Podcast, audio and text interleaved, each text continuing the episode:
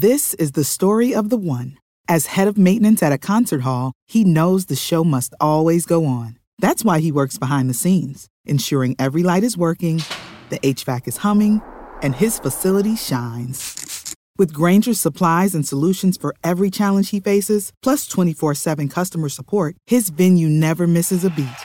Call quickgranger.com or just stop by. Grainger, for the ones who get it done. When you need mealtime inspiration, it's worth shopping Kroger, where you'll find over 30,000 mouthwatering choices that excite your inner foodie. And no matter what tasty choice you make, you'll enjoy our everyday low prices, plus extra ways to save, like digital coupons worth over $600 each week. You can also save up to $1 off per gallon at the pump with fuel points. More savings and more inspiring flavors make shopping Kroger worth it every time. Kroger, fresh for everyone. Fuel restrictions apply.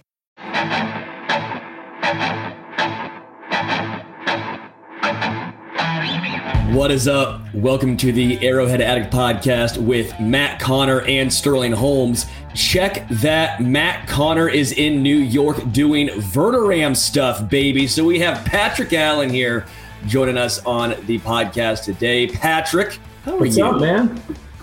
I'm so fired up to be on the Tuesday show. What's happening? It's It's a big day. and cats living together. Mass hysteria. Dude, it's a it's a big day on the uh, on the AA podcast. Do you think that Matt Connor is just walking around trying to act like Verderame in New York? Because I texted him.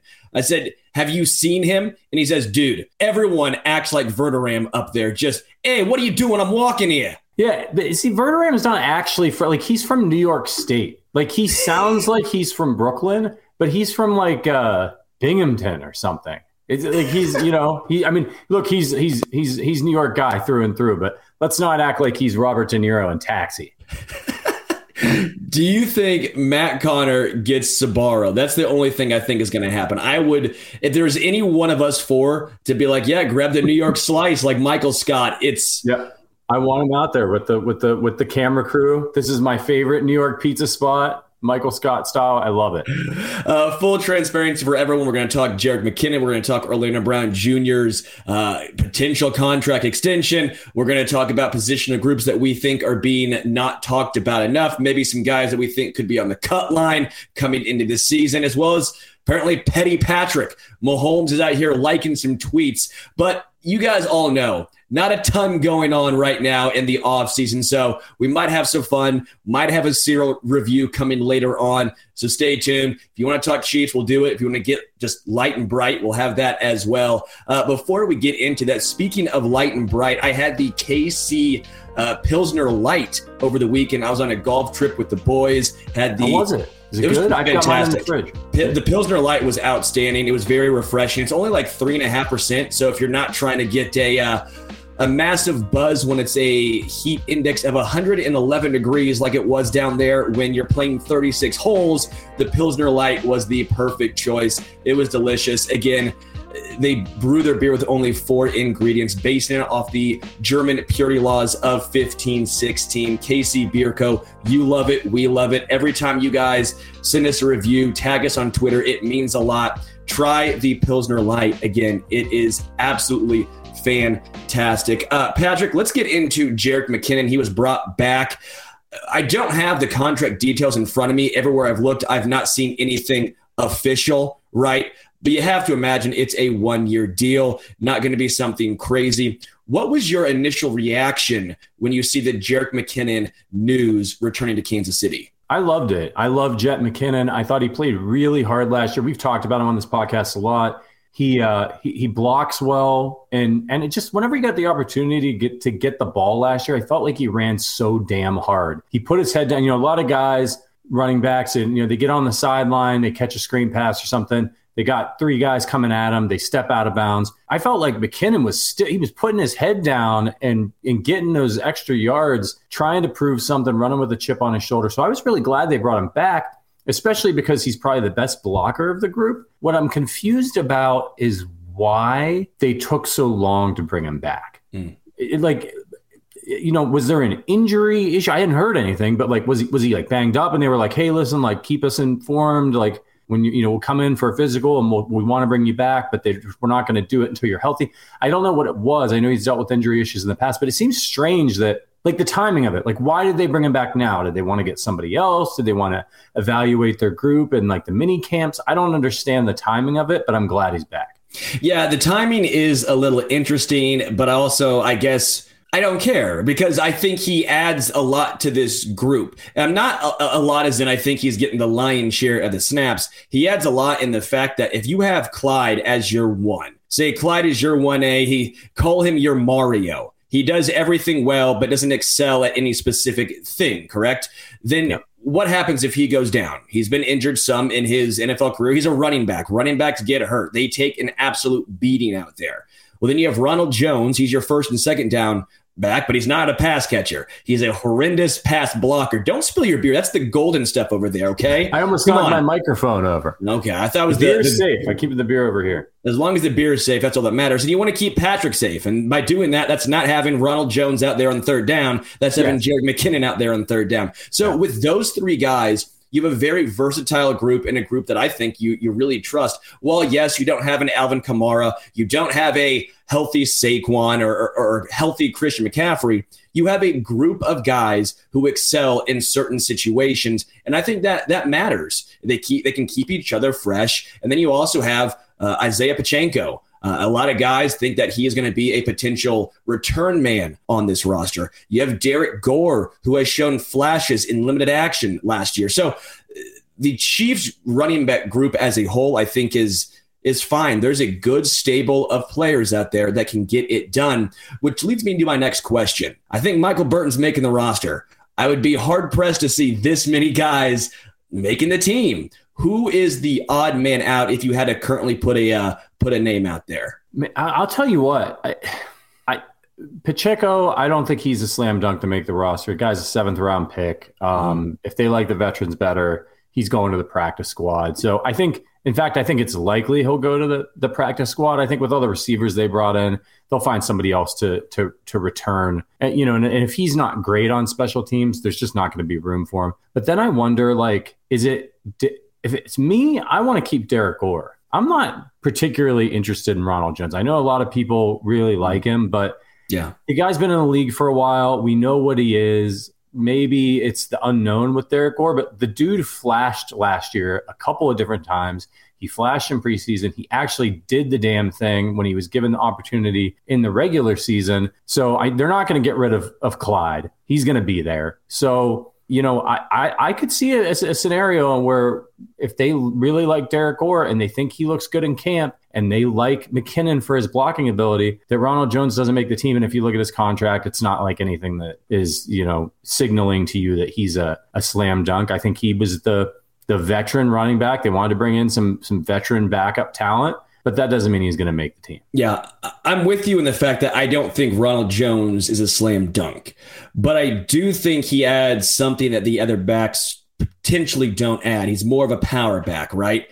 I, I just, if it were me, it just feels like with Clyde, Ronald Jones, and McKinnon, you don't even need to have that fourth guy. You can roll with those three and Pacheco's pr- practice squad, and maybe Gore's the odd man out. I feel bad because Gore did flash at times.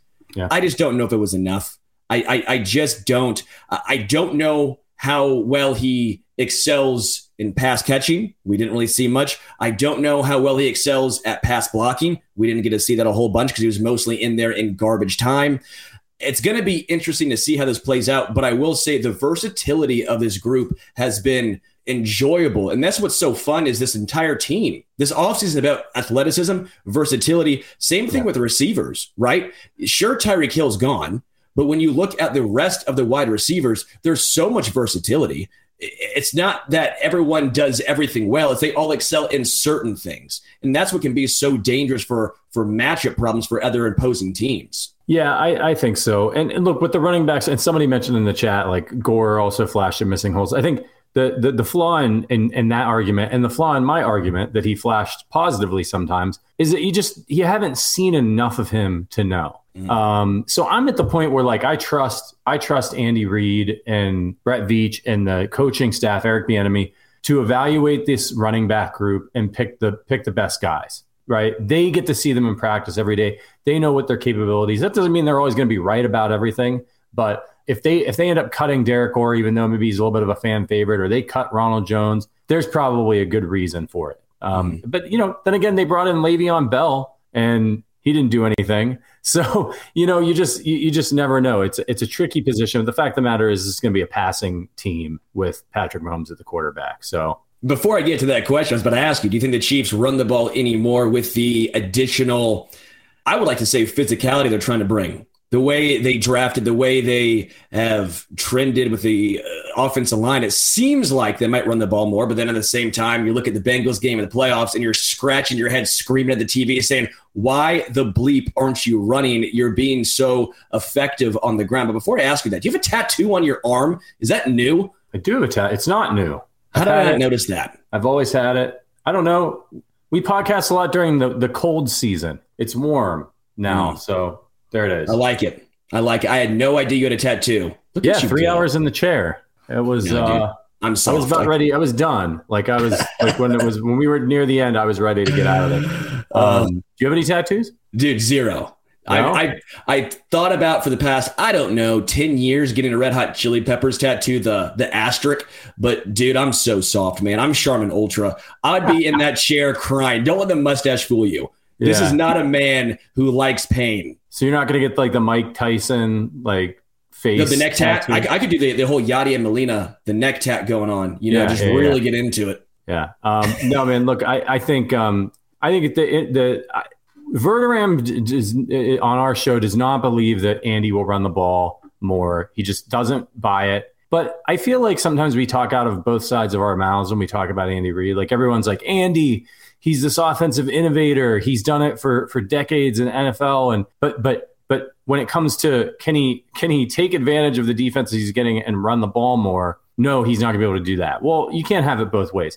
Andy Reid is an offensive innovator, and I think he's going to do what he needs to do or what he thinks is the best move for them to win football games this year. And if that means running the ball a little bit more, look, man, this offense is going to be different next year. I think for all of us, and teams are going to play it differently as well. It's going to take the defenses some time to figure it out. It's going to take the Chiefs some time to figure it out. But if we think that we're going to come out and we're just only going to see the two deep shell all the time because uh, Tyreek Hill's gone, and I think some of these defensive coordinators, you know, they think they think highly of themselves. They think highly of their systems. Some of them are going to come out and they're going to be they're going to creep down a little bit. See if we can get a little pressure on Mahomes. He doesn't have Tyreek Hill anymore. They're going to test the waters and I think Andy Reid's going to have an answer for it. And I think it's going to be, in some ways, a brand new offense. And I'm really excited to see how it all plays out. Yeah, I don't think they necessarily get rid of the RPOs. I just think they actually run the ball in the RPOs. I think Mahomes might trust his O line more after seeing how big and physical, especially on the interior.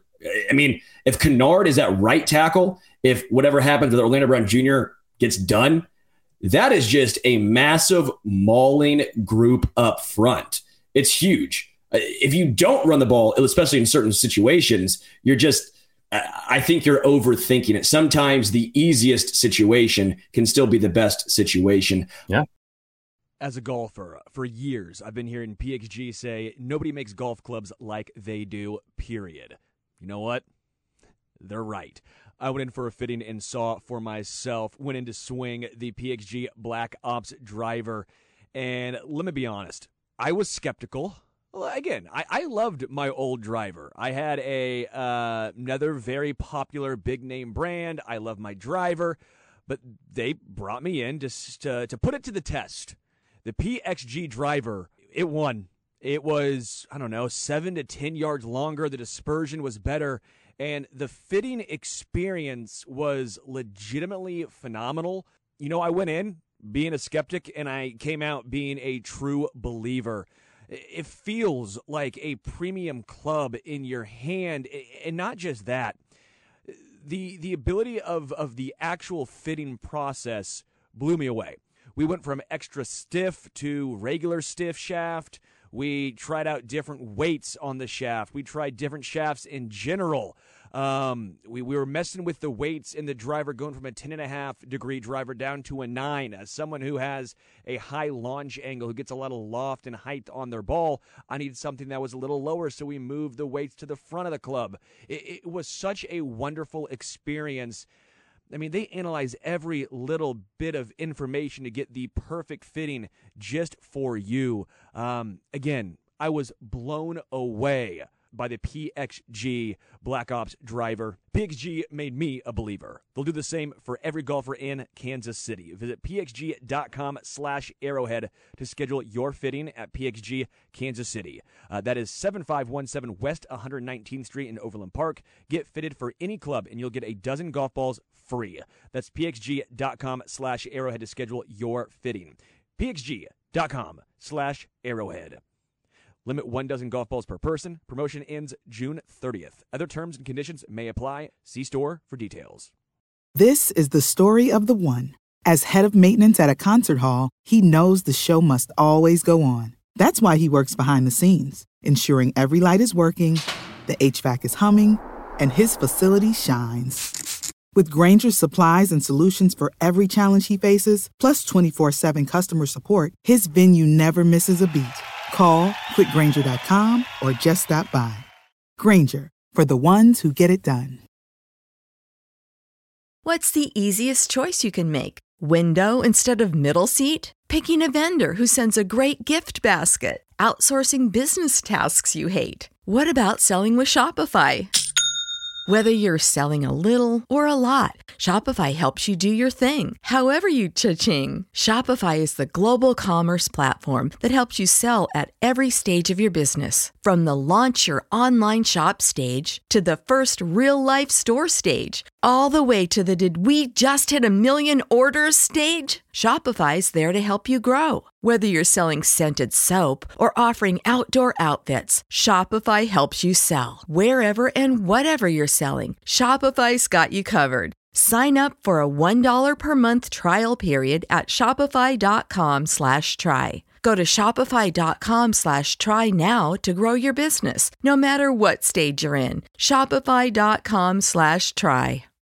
Orlando Brown Jr., what do you make of this? Because I don't disagree with what he said when he came out and said this is not a good year for the Chiefs to not pay a, a left tackle, especially with how much the edge positions have grown in, in the AFC West. You know, the Raiders, obviously, the Chargers, obviously. So, what do you make of the comments? I don't disagree with the comments, but the way he went about it to me seemed a little bit like he thinks he's Trent Williams and not a, I don't know, 8 to 12 best left tackle in the NFL. Yeah. Um, and hey, if you guys watching could do us a favor and hit the thumbs up button, we'd really appreciate that on YouTube. Listen, Sterling, I got to ask you, man, like, why do these guys talk? Like, if you're a, a, a person, and by the way, I always kind of want to call him OBJ. I know that's confusing. Same. I, I, have to stop just, myself every yeah, single yeah. time.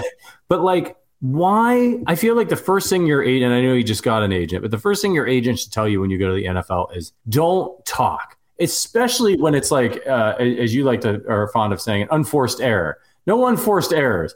Like you're doing this contract negotiation. Of course, you're trying to get as much money as you want as you can. I don't blame you, but like you're doing. There's no way to. There's no win for you if you're Orlando Brown Jr. in this situation to come out and say, "Oh, it's not a good year for." I mean, what is he? The mob? He sounds a little bit like, "Oh, yeah, maybe." uh maybe you don't sign me to the richest contract in history. Uh, maybe something happens back to Mahomes. You know, like you you can't win. Just keep your mouth shut. Don't say anything. Let your agent negotiate. You negotiate. Get as much money as you can. Um, it's a lose lose scenario when you when they talk like this. Mm-hmm. Um, as far as should they pay him?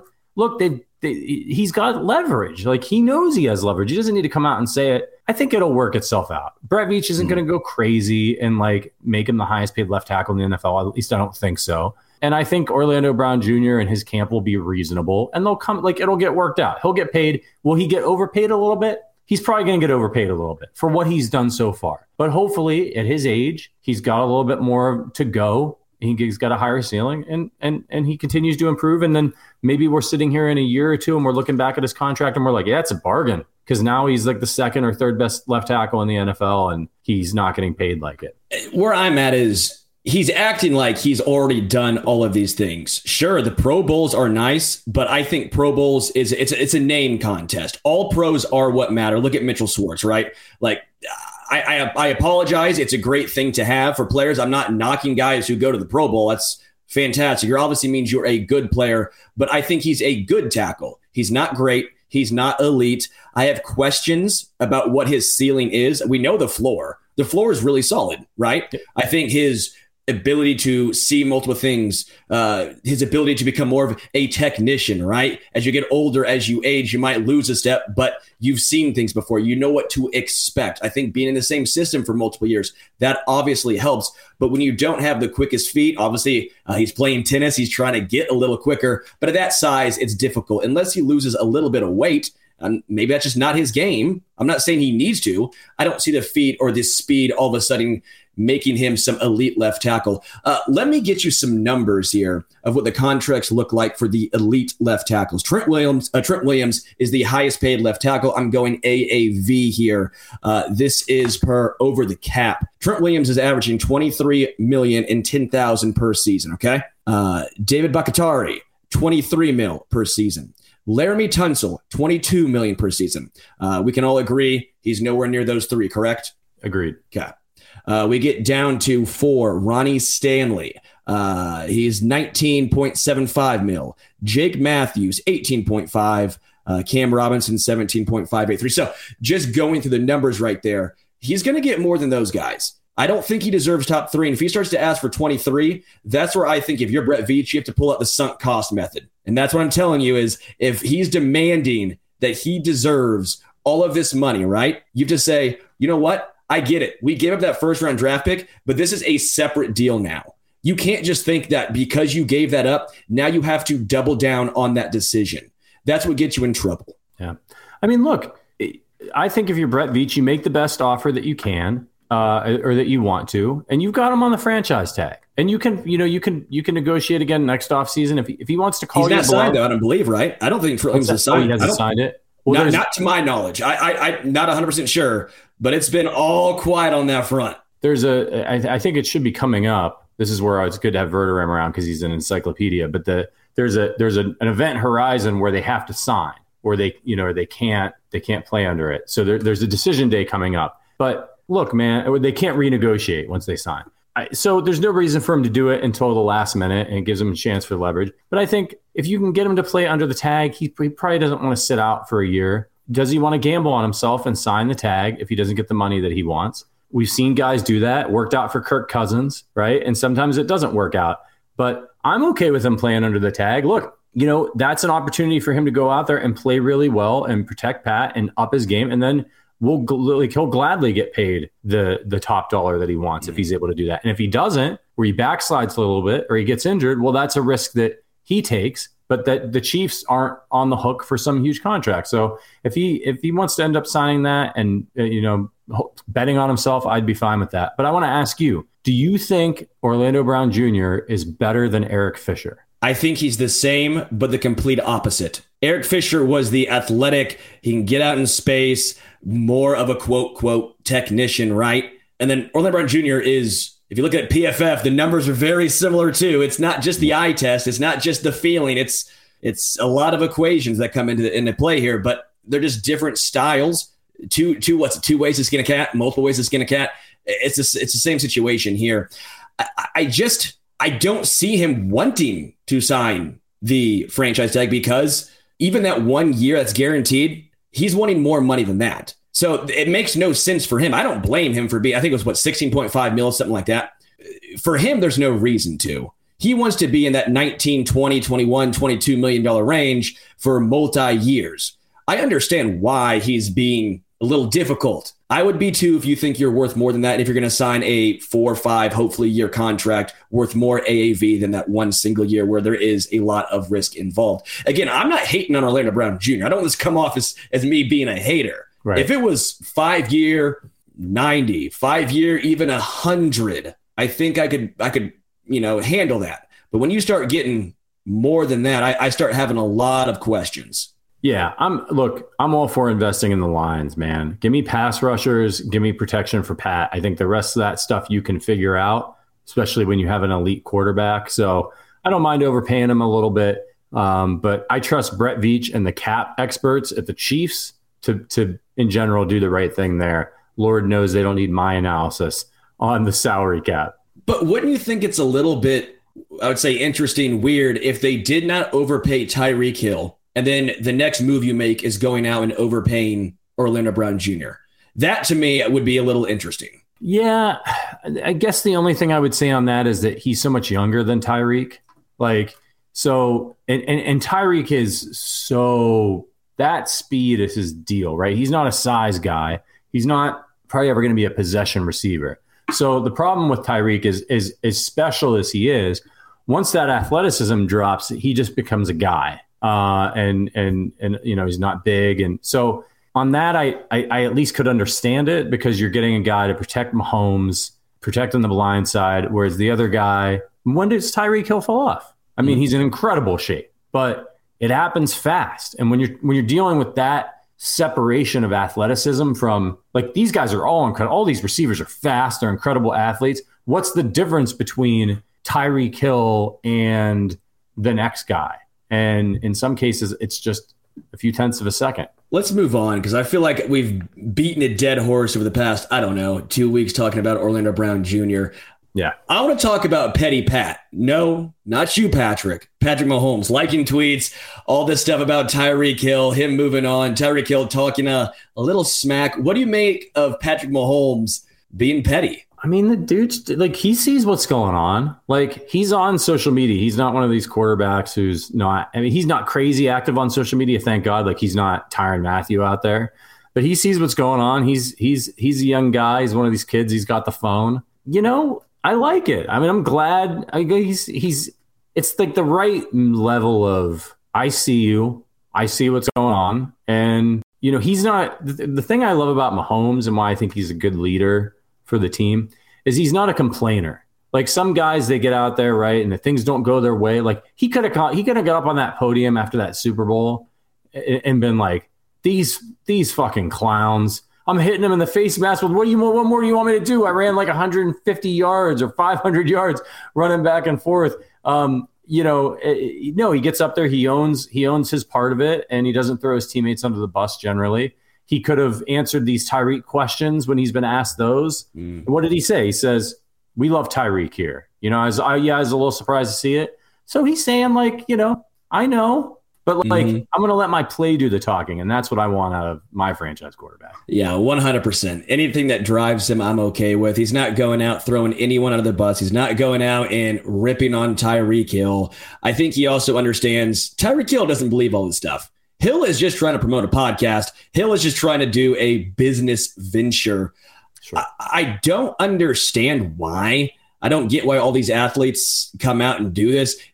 Tyreek Hill does not need the money he lost the majority of the fan base who was going to listen to him. Chiefs fans are very passionate. Even if he left, I think a lot of people still would have listened to him if he would have, you know, said Chiefs Kingdom was incredible, but now I'm here in Miami. Uh, but doing all this extracurricular stuff, now I'm starting to see why Tyreek Hill didn't get a lot of podium time. it feels like he's got that. I mean, some guys want the spotlight, you know, and I'm, you know, it seems like the move to Miami. That look, if you're a guy like Tyreek, I mean, look, we're talking about a guy who talks about himself in a third third person. You know, like can you imagine we all rolled up in here and I was like, yeah, the Patrick, the Sterling, the Ver. Like, he calls himself by his own nickname. Like, you want the cheetah out there. Like, that's kind of a tool bag move. Like, and whatever. Like, you know what? He's good enough to back it up. But like, at the end of the day, I think he's probably one of these guys that he he is incredible, right? I mean, he's he was the third best player on the Chiefs. Like, and there's a fine line between between him and Kelce, but like Kelce's bona fide Hall of Famer, maybe the best tight end to ever do it. Patrick Mahomes, Tyreek Hill was the third. So that was a lot of getting overshadowed and feeling like probably he should get the ball all the time, even when he's triple covered. And so he's going to Miami, and there's there's definitely probably like he's the best player on that team. It's not a question. He's the best player on that team by a mile. He's going to get all the attention. It's not his quarterback, and so he's feeling himself right now. Mm. Um, now, talk to me in you know mid mid to late October, and see how how he's feeling about things. But right now, hey man, I'm out of Kansas City. You know, I'm in South Beach. I don't have to deal with the winter but anymore. His yeah. outfit looks like you're taking the dog out in the winter. He's wearing a blazer, a jersey, basketball shorts, and Timberlands. That's literally almost exactly what I take my dog out when it's cold. Yeah. I, I yeah. wear my Timberlands. I'm wearing my basketball shorts because I'm just slipping something on. I throw whatever jacket I can find on. It's taking dog out when it's cold. I don't get the, I don't get it, man. I don't understand it. Yeah. Let's move on because I don't want to keep talking about Tyreek Hill. I know I say it every week, and then he does something that irritates me, and so then I talk about it, and I just keep going against what I keep saying. Get everything for your next roofing project at Menards. Your roof is the first line of defense against the elements. Owens Corning shingles are designed to offer long lasting performance while providing ultimate protection. They have a limited lifetime warranty and up to a 130 mile per hour wind warranty. Choose from over 40 options designed to protect your home for years to come. Save big on shingles at Menards. And don't forget to check out our weekly ad on menards.com. Save when you need mealtime inspiration, it's worth shopping Kroger, where you'll find over 30,000 mouthwatering choices that excite your inner foodie. And no matter what tasty choice you make, you'll enjoy our everyday low prices, plus extra ways to save, like digital coupons worth over $600 each week. You can also save up to $1 off per gallon at the pump with fuel points. More savings and more inspiring flavors make shopping Kroger worth it every time. Kroger, fresh for everyone. Fuel restrictions apply. Uh, what positional group do you think is not getting enough love? Ooh, that's a good that's a good question. I would say, oh man, maybe the maybe the cornerbacks. Like I feel like nobody knows what it, I would say. It's it's between the cornerbacks and the linebackers. Mm-hmm. I think the cornerback group, like there's some new faces and people don't know what to make of them. I actually think they're going to be pretty good. I'm excited about the changes from this year. L'Jarius Sneed, I know he had all those interceptions his first year, and everybody was really excited. And then it, there wasn't as much of that last year, but that tends to happen when you start be- developing a reputation as a ball hawk. But I think they've generally been pretty solid and just haven't had the pass rush to kind of back them up. So uh, I would say bet- between those two. Yeah, I'm going linebackers 100%. I think that we've talked a little bit about it, but we've still not given them enough love. I think they're going to be an elite position group in the NFL. I'm not talking, you know, top half. I think this linebacking core could be top five. Okay. Nick Bolton was fantastic last year and he grew. We saw him in pass coverage late in the season go one on one against Austin Ekeler on a few plays, and he bested him. Eckler is one of the best, if not the best, pass catching running back in the NFL. I'm not saying he can do it for a full game, but if he can do it in spurts, that is huge for Nick Bolton. Willie Gay Jr. We're going to start seeing him more on third downs, guys. Yeah, Ben Niemann, Anthony Hitchens, no, it's time for the young crew to step up. We're going to see a lot less blown coverages. Just the athleticism alone that Willie Gay Jr. brings, it's phenomenal. Okay. So those two guys are huge. They're developing, they're growing. Now the rookie. If you want athleticism, this dude has it. Leo Chenal, the dude that writes death arm on his or death row on his arm, he's a psycho. He's physical. He can play all over the field. You are going to love to see it. Just to me, this is such a it's it's new, even though two guys were there last year. But we're gonna see Nick Bolton, Willie Gay Jr., Leo Chenal. We're gonna start seeing them on third downs. We're no longer, and at least I hope not. We're gonna we're not gonna see Ben Niemann, right? Anthony Hitchens, he's gone. So like we're going to see such an improvement. I think it's going to be a shock. And the physicality to me is just going to jump off the page. Again, I just think this linebacking core has the potential to be top five. I've got a I've got a bold prediction for you. I am such a big Willie Gay Jr. believer. I think Willie Gay Jr. is going to have four interceptions this year, maybe five. That dude his is he's got he's got the instincts and he's got the athleticism to go up and get them. I think he's gonna. I think with Chris Jones playing in the middle all season long, he might be the beneficiary of a nice little little tip drill and he's mm. a, he stalks that ball, man. Like he gets down back there and jumps up. He's got the he's got the ups for it. So I'm going to go four or five interceptions for Willie Gay Jr., which mm. would be mm. incredible. What do you think, you George Strait? Because write that down. Yeah. That would be incredible. Okay. Yeah. I don't know if it's going to get that many, but I do think his ball skills are very, very good for a linebacker.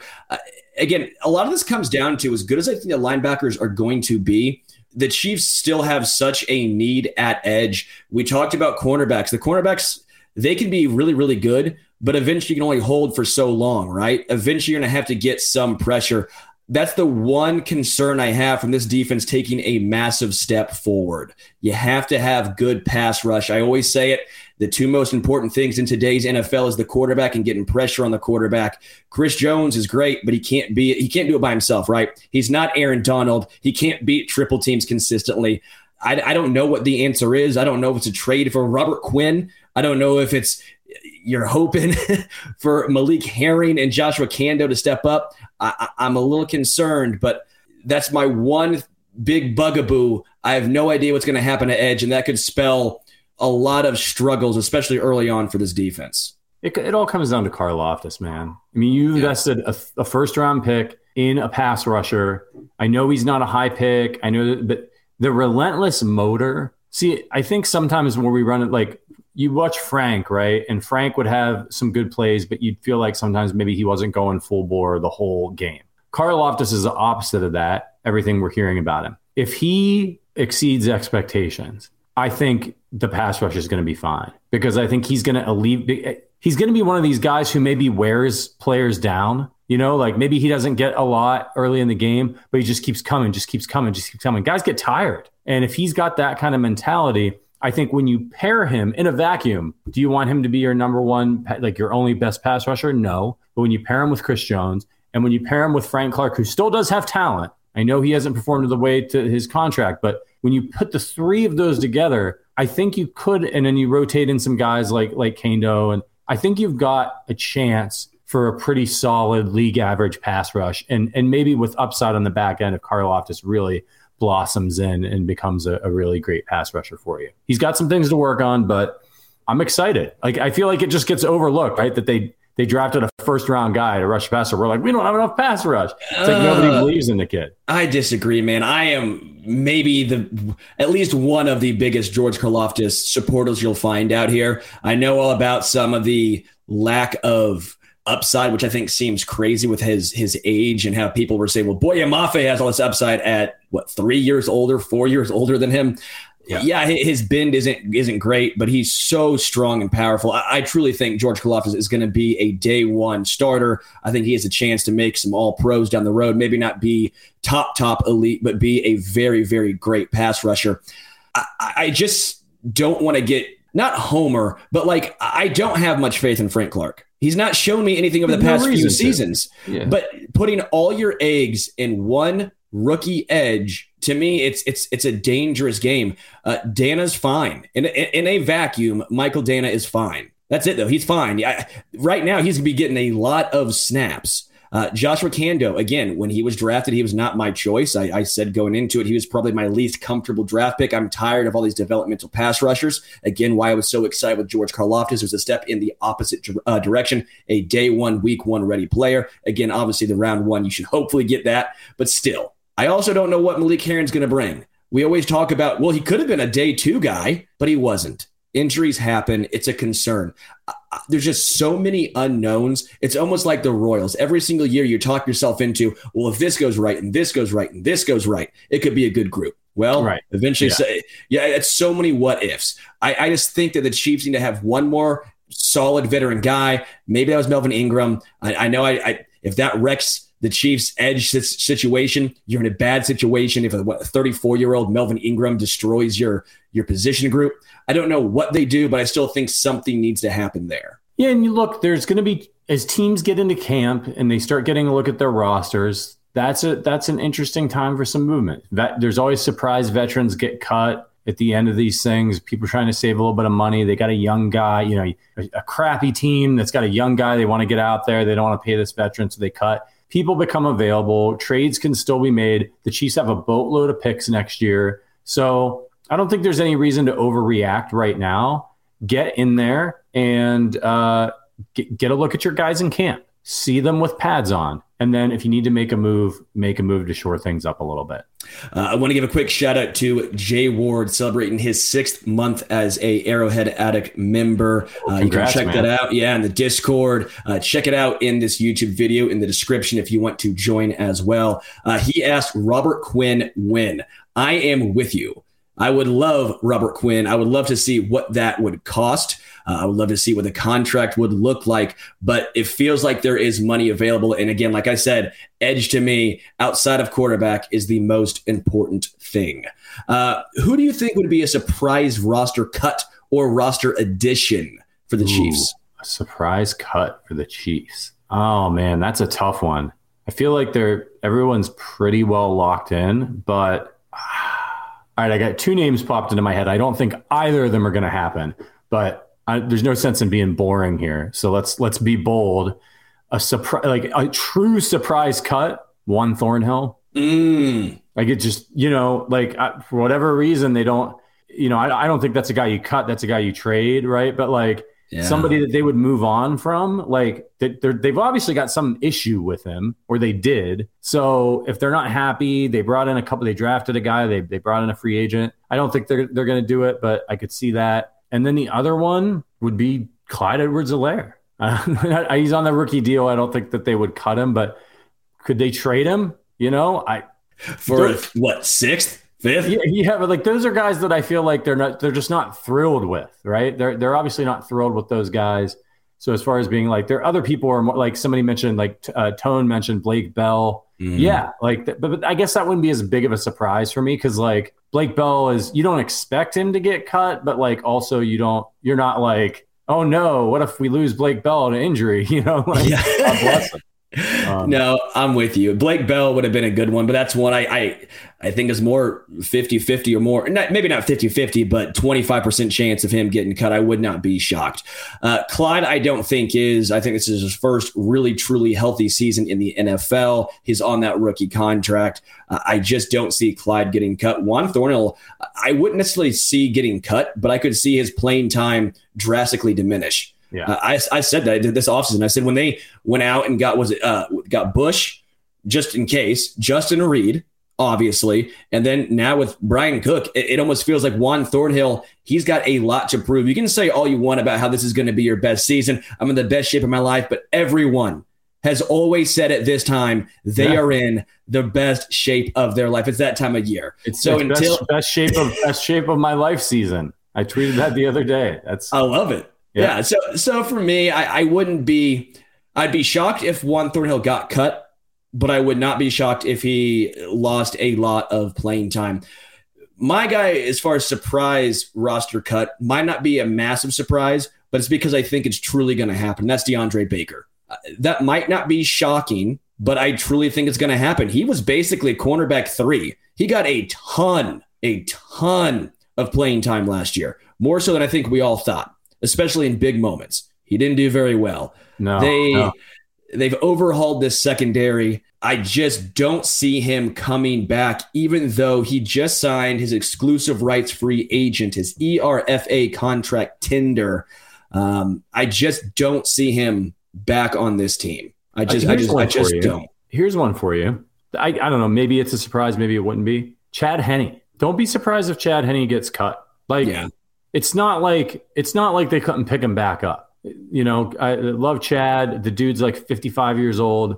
Teams aren't going to be crawling all over themselves to, to to scoop up Chad Henne when he when he you know hits the open market. And I really think the Chiefs need a younger quarterback in the backup spot. I don't mm-hmm. like these these like and the Chiefs apparently do. Andy must these like ancient quarterbacks. like it's great. You know, Chad Henne, Matt Moore, they can come in, they can win you a game. But the team that I admire with what they've done with their backup quarterbacks is Baltimore. Like when they had RG3, and like I feel like they've always got a guy back there who somewhat fits into their system. Chad Henne has none of the attributes that Patrick Mahomes has. He doesn't yeah. have a cannon. He doesn't have it's it's like the Andy Reid seems to, to favor like I want the oldest, safest option so that somebody can come out and dump the ball off and we can try to play good defense and win. And I think you need you need some guys that somewhat resemble Mahomes' skill set so you can properly run your offense. Yeah, no, I actually 100% agree. I think the Ravens do do a fan, uh, fantastic job doing that. Also, I, I'm laughing right now. Mr. Shrump, I think, is talking about me basically saying I need more beers because my take wasn't hot enough. I'm sorry, okay? You're right. I do need more beers, but after a long weekend in Northwest Arkansas on a Ryder Cup style tournament, a lot of beers were drank. And then I have a bachelor party this weekend a lot more beers will be drank. You got to hydrate, uh, man. You got to you got to re you got to you, are not gonna be able to make it through a bachelor party if you're not hydrated. No, uh, so I, I apologize for my more lukewarm takes, but at least you know what I believe it. Okay. I believe it. Uh, as far as a surprise roster make, uh, this one might be more surprising for people. I think it's going to be Corey Coleman. I think Corey Ooh. Coleman, the former first round draft pick, makes the roster. I don't think Josh Gordon does. I think Josh Gordon is gone. That's my personal opinion. Uh, Corey Coleman has been flying, flying under the radar. I, I just have a feeling that he's a guy that's going to make this roster. How old is is Corey Coleman? Twenty seven. He's twenty seven.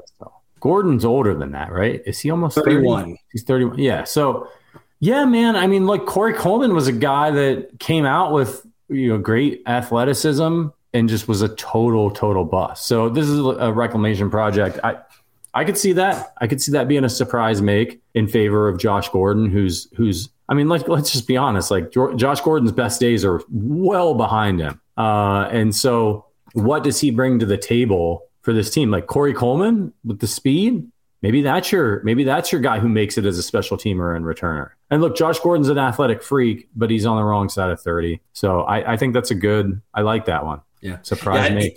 He, he just hasn't, Josh Gordon to me hasn't done it in so long. Everyone keeps looking back and harkening oh, back to what, 2015?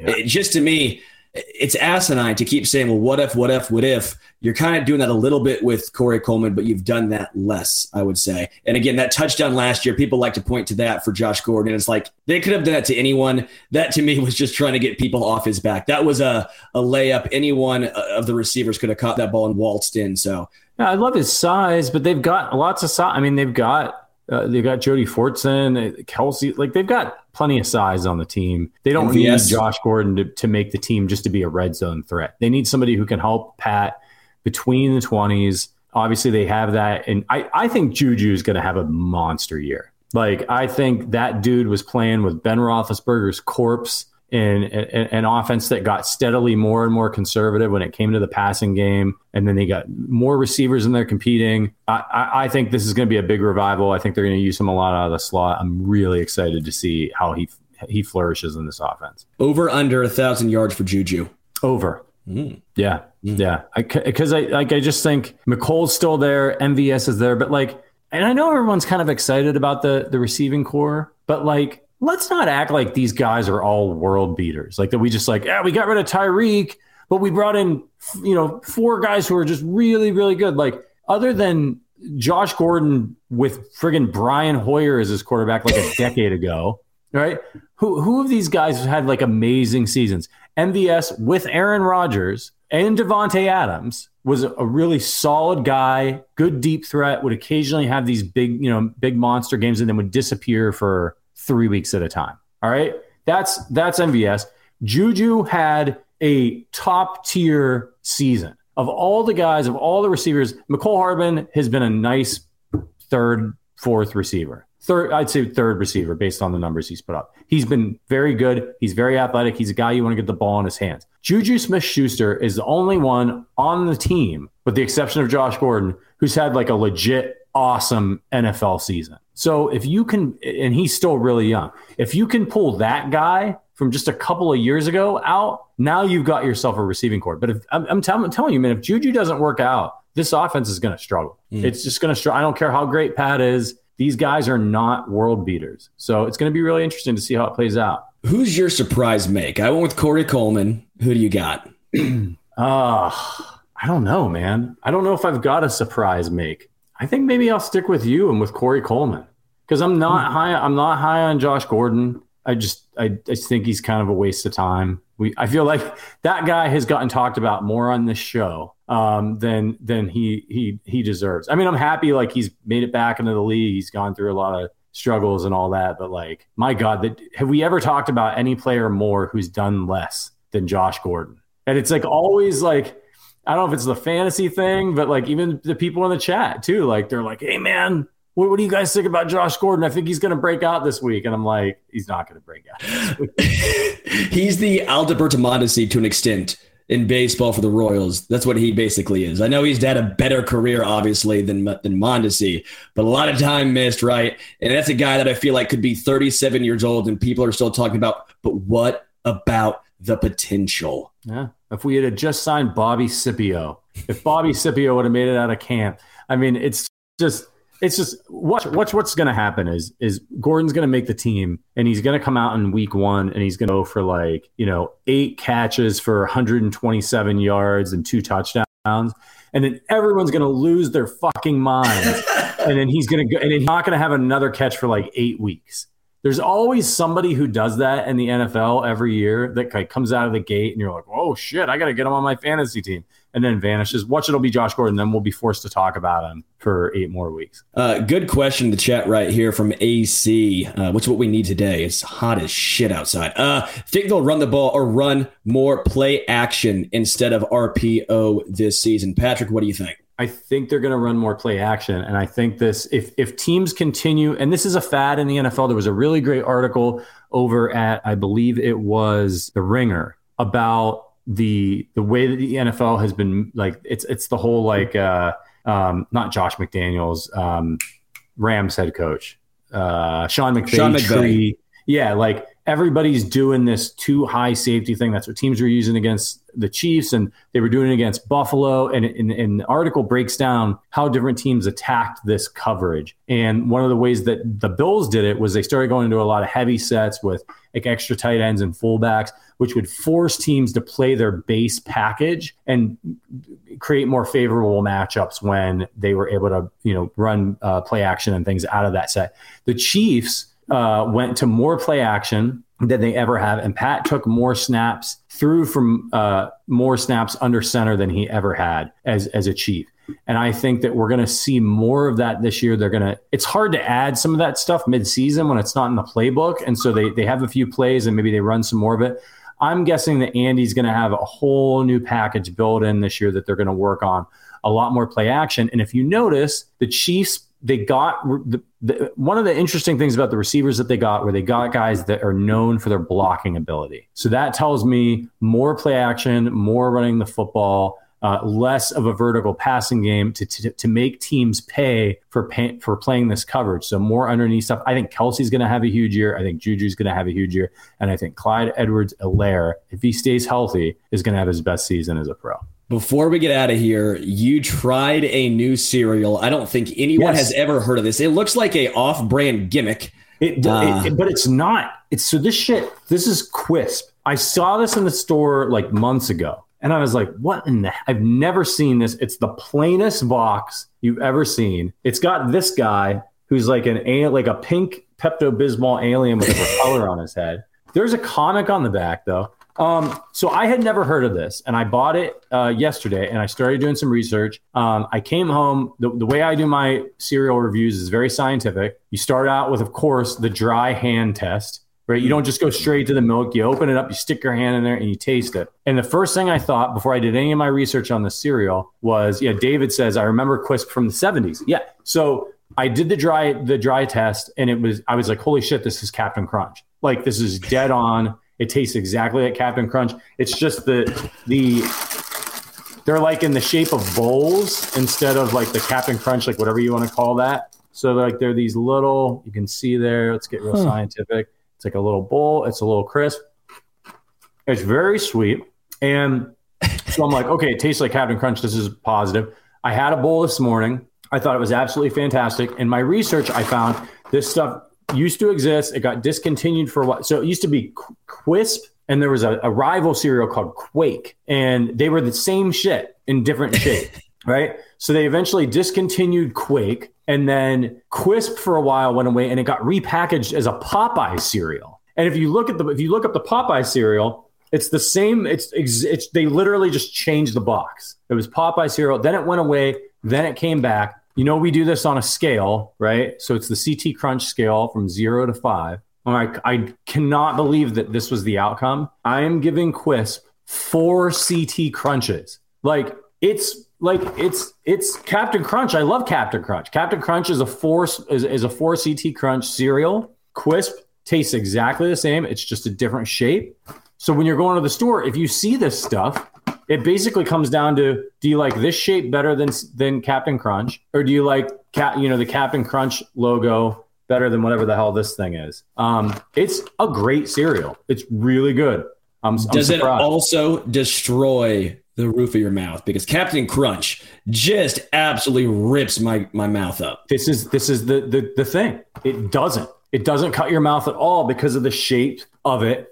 Ergonomical. So like yeah, Todd says flying saucers. I get it. Yeah, yeah, you're right. Flying saucers, but they're they're like bowls. Like they're all you know. There there's a little indentation there. Um, yeah, it's an alien. It's uh, I don't know if it has a name on here. I didn't study the back. This is good cereal. There's a shit ton of sugar in it. It's 170 calories a serving, and I've never seen this on a cereal thing. The serving size is one to one and a quarter cups. I'm like, I, I don't get it. It's good. I, I actually recommend it. People people make fun of it because of the box. That when I tweeted it yesterday, they were like, "Oh, that looks like off-brand shit." It's actually really good. It's basically Cap. It's it's Captain Crunch. So yeah, four CT crunches from me. Uh, two comments I want to get to before we head out of here. Cheeto Freak says the dry hand test implies the existence of a wet hand test. no, it does not. No, it does not. It's the dry hand test and the bowl, and I'm a little bit, I'm getting a little bit uncomfortable with the territory this is heading into. Um, so follow up question. No, uh, want to give a shout out to Evan Warner. He is celebrating his seven month uh, as far as being a member. So Evan, great Evan, job. You guys are the like you guys who have been Arrowhead Addict members for like six months longer. It all like you guys are awesome. The fact that you're hanging with us, it's friggin' June. I'm sitting here talking about a cereal from the 1970s to fill time for the Cheese podcast. You guys are the absolute uh, shit. You're incredible. Thank you. Uh, he also called me out. He goes, "We oh, no. you better see Sterling at the next AA Discord happy hour. No excuses this time." Okay, I apologize. One, it was my birthday. I was out for dinner with my parents. I couldn't call for. I forget where we ate at. I couldn't call from the I don't wherever it was. Okay, so I apologize. I will try and be here at the next one, and lots of beers will be drank. I think we might do. I think we're doing trivia next time. Oh hell yeah, that's going to be fun. Yeah, yeah. Do you like Aerosmith before we go out? You big Aerosmith guy, dude. So I went to an Aerosmith concert back when I was in like a senior in high school. So this would have been like 2000, and they were uh, they were doing a thing on their tour where they would put a little stage out on the lawn and they would come out and do like four songs out there. So we knew about this. And when we got there with our, our cheap lawn seats, rather like we missed a lot of the concert because we went and we stood right up against the, the, the barricade in front of the stage. So we would have front row seats for the four songs as they came out. So they come out and they're doing like they're doing their thing. They come out, they they start off with with Eat the Rich, oh, which yeah. is amazing. And I'm talking, I'm two feet away from Steven Tyler. So then they start singing Dream On, my favorite Aerosmith song. Steven Tyler is like, you know, the crowd, we're all like going like this, we're reaching out. Steven Tyler reaches out while he's singing Dream On, grabs my hand, and we had a bro moment for like 30 seconds. He just like held on. So I held hands with Steven Tyler live at a concert. Pretty rad. Dude, that is awesome. I, Steven Tyler, by the way, is a great human being, at least from all accounts that I've seen. Um, I was 12, had a chance to meet him, and they were not allowed to sign anything, right? Because people like to sell stuff online. But I was 12 years old. I brought a drumstick, and the security guard goes, Hey, man, you can't bring that. And Steven Tyler just looks at the security guard and goes, The dude is 12. He's not going to be selling this. So he signed it, and I still have that. So that's um, rad. You and I both have a bromance, it looks like, for yep. Steven Tyler. Uh, favorite album, Toys in the Attic. I got to keep pushing this because people like to lie and say other ones. It's toys in the attic. Don't lie to yourself. Yeah, I agree. I agree with that. Okay, that's a solid take. we should talk more music on here. Me and me and Matt Connor do this all the time. I like this. Yeah, yeah, yeah, yeah. yeah. We'll do it. We'll do it. It's favorite concert you've been to? What's that? Favorite concert you've been to?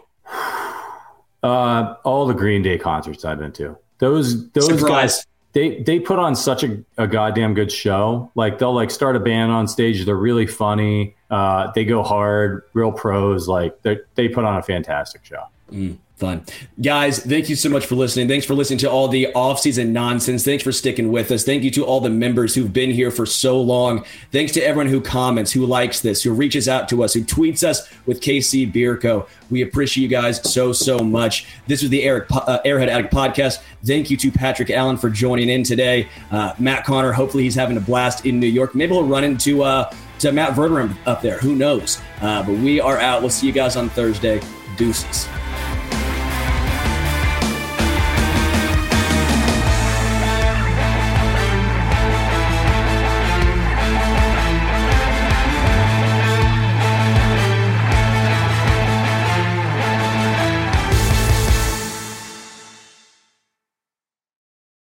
For the ones who know safety isn't a catchphrase, it's a culture.